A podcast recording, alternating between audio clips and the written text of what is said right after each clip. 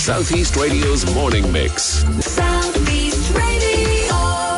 Good morning, Alan, and good morning to your listeners.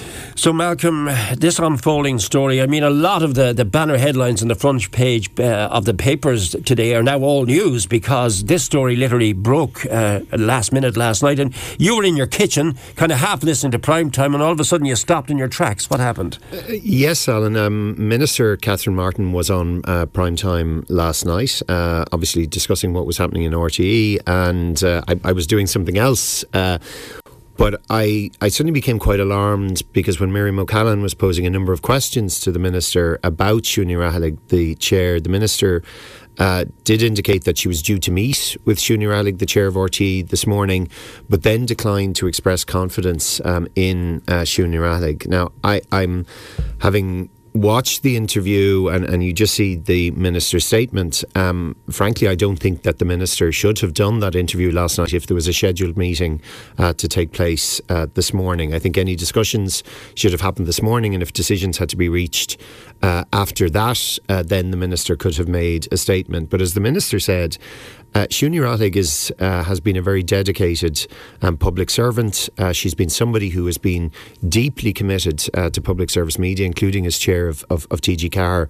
And certainly as a member of the Oireachtas Media Committee, uh, I found her to be very frank and competent in her answers. You've got to remember she's a relatively new chair of the RTE Authority. She took over from Moya Doherty. Um, she's been working closely with Kevin Bakhurst, the new Director General. Uh, he took over from uh, Dee Forbes we all know, and I think uh, you know listeners know about all the problems in RTE, uh, the problems with corporate governance, uh, you know the, the, the financial issues that have arisen, the problems with Toy Show, uh, the musical.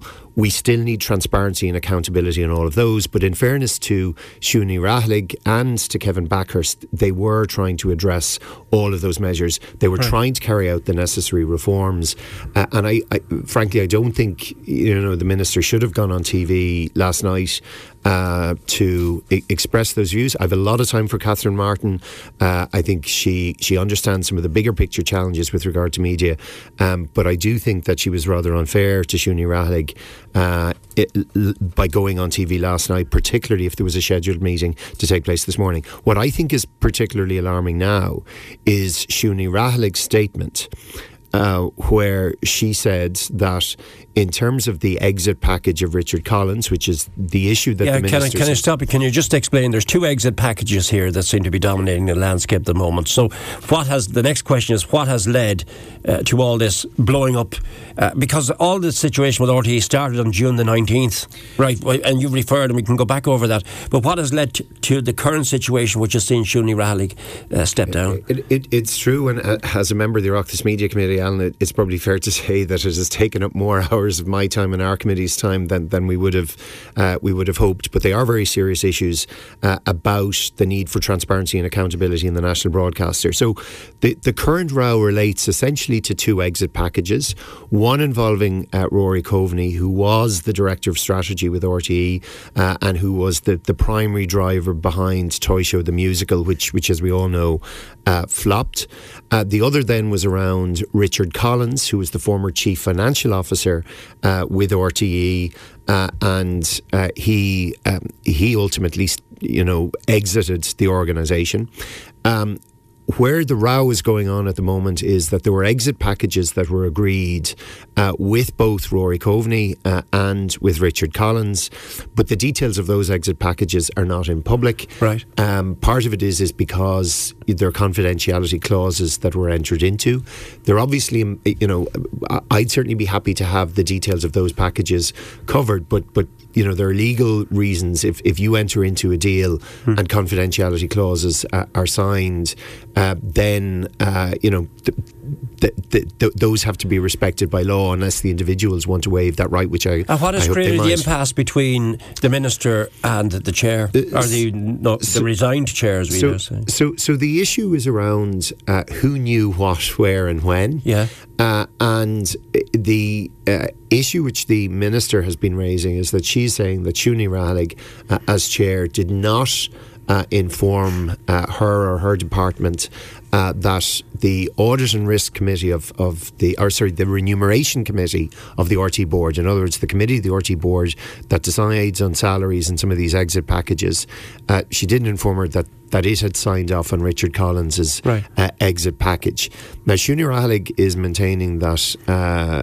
Uh, when well she didn't you know say this uh, initially that she did subsequently inform the department so the core of this Right. uh, is um, if Siún Ní Raghallaigh, if there is evidence that is there that Siún Ní Raghallaigh did inform uh, the department, and she has indicated that she did do this last October, then this brings the department uh, into the dispute. I think there's certainly questions um, that have to be asked. I think we need to have an account uh, or, or the minutes of any meetings between Siún Ní Raghallaigh and the minister, uh, or indeed officials um, within uh, the department, because obviously Siún Ní Raghallaigh as chair is the person who reports on behalf of RT to the minister in the department as to what's going on.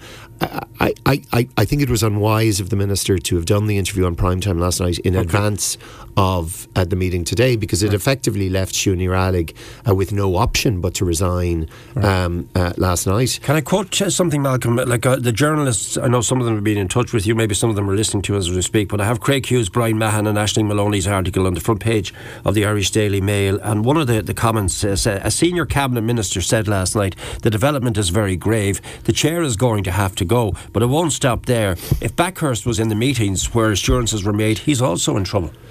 Uh, well, well, that could be the that could be the case. So w- we don't know, and, and this is why, Alan, I'm, you know, in a sense, I'm I'm going to reserve judgment, and it's why I'm I'm a little concerned, you know, that the minister came out uh, uh, on prime time last night in advance of a meeting uh, with Siún Ní Raghallaigh. Um, I think we need to see the minutes of any meetings uh, between the minister and or her department officials uh, and Siún Ní Raghallaigh. We need to know who was in the room um, for those meetings. I, I, I've got to say, and I'm, I'm, I'm going to say this, Alan, I, I would have had confidence in uh, Siún Ní Raghallaigh as chair of RTE and Kevin Bakhurst as director general. They're trying to deal with very you know, very difficult situations. They're trying to uh, turn around a tanker. We all know the problems that are there um, in RT. There is a danger at the moment that we will see, you know, the house burnt down. Now, I'm I'm not saying Yeah, where's it all heading, Malcolm? Because again, just referring back to the article in the Irish Daily Mail, uh, the quote says it comes as Mr. Bakhurst last night revealed that the broadcaster has written up to nine former executives to reveal their confidential exit packages worth in the region of three million euro. I'm just thinking of uh, of the morning mix listeners listening to all of this this morning and saying, "What the hell is going on?" Yeah, I, I agree, and, and and that's why um, you know the Oireachtas Media Committee, why we've been trying to get to the bottom of this, and I think it shows the worth of uh, Media Committees. I'm, I'm, you know, I've I've had full attendance at all of the the media committee uh, meetings. Uh, I think we have done you know some service in terms of being able to get uh, uh, you know quite a number of answers here. And there is need as I keep saying for complete transparency and accountability. The other side of it is though that we do still need to have uh, you know an RT a public service broadcaster at the end of this. Right. uh, and it's it's critical that we have people who are in the organisation uh, who are capable of turning that around. And that was where I certainly had the hope with Siún Ní Raghallaigh and, and Kevin The listeners have questions for you, Malcolm, and you're here as Senator Malcolm Byrne. You're a Wexford-based senator, but you're here very much today wearing your Oireachtas uh, Media Committee hat. And the questions that have come in from the Morning Mix listeners are: What will happen now? What will the fallout from the resignation be? And what, in your opinion, is the solution to all of this? So let's take question one. What's going to happen now?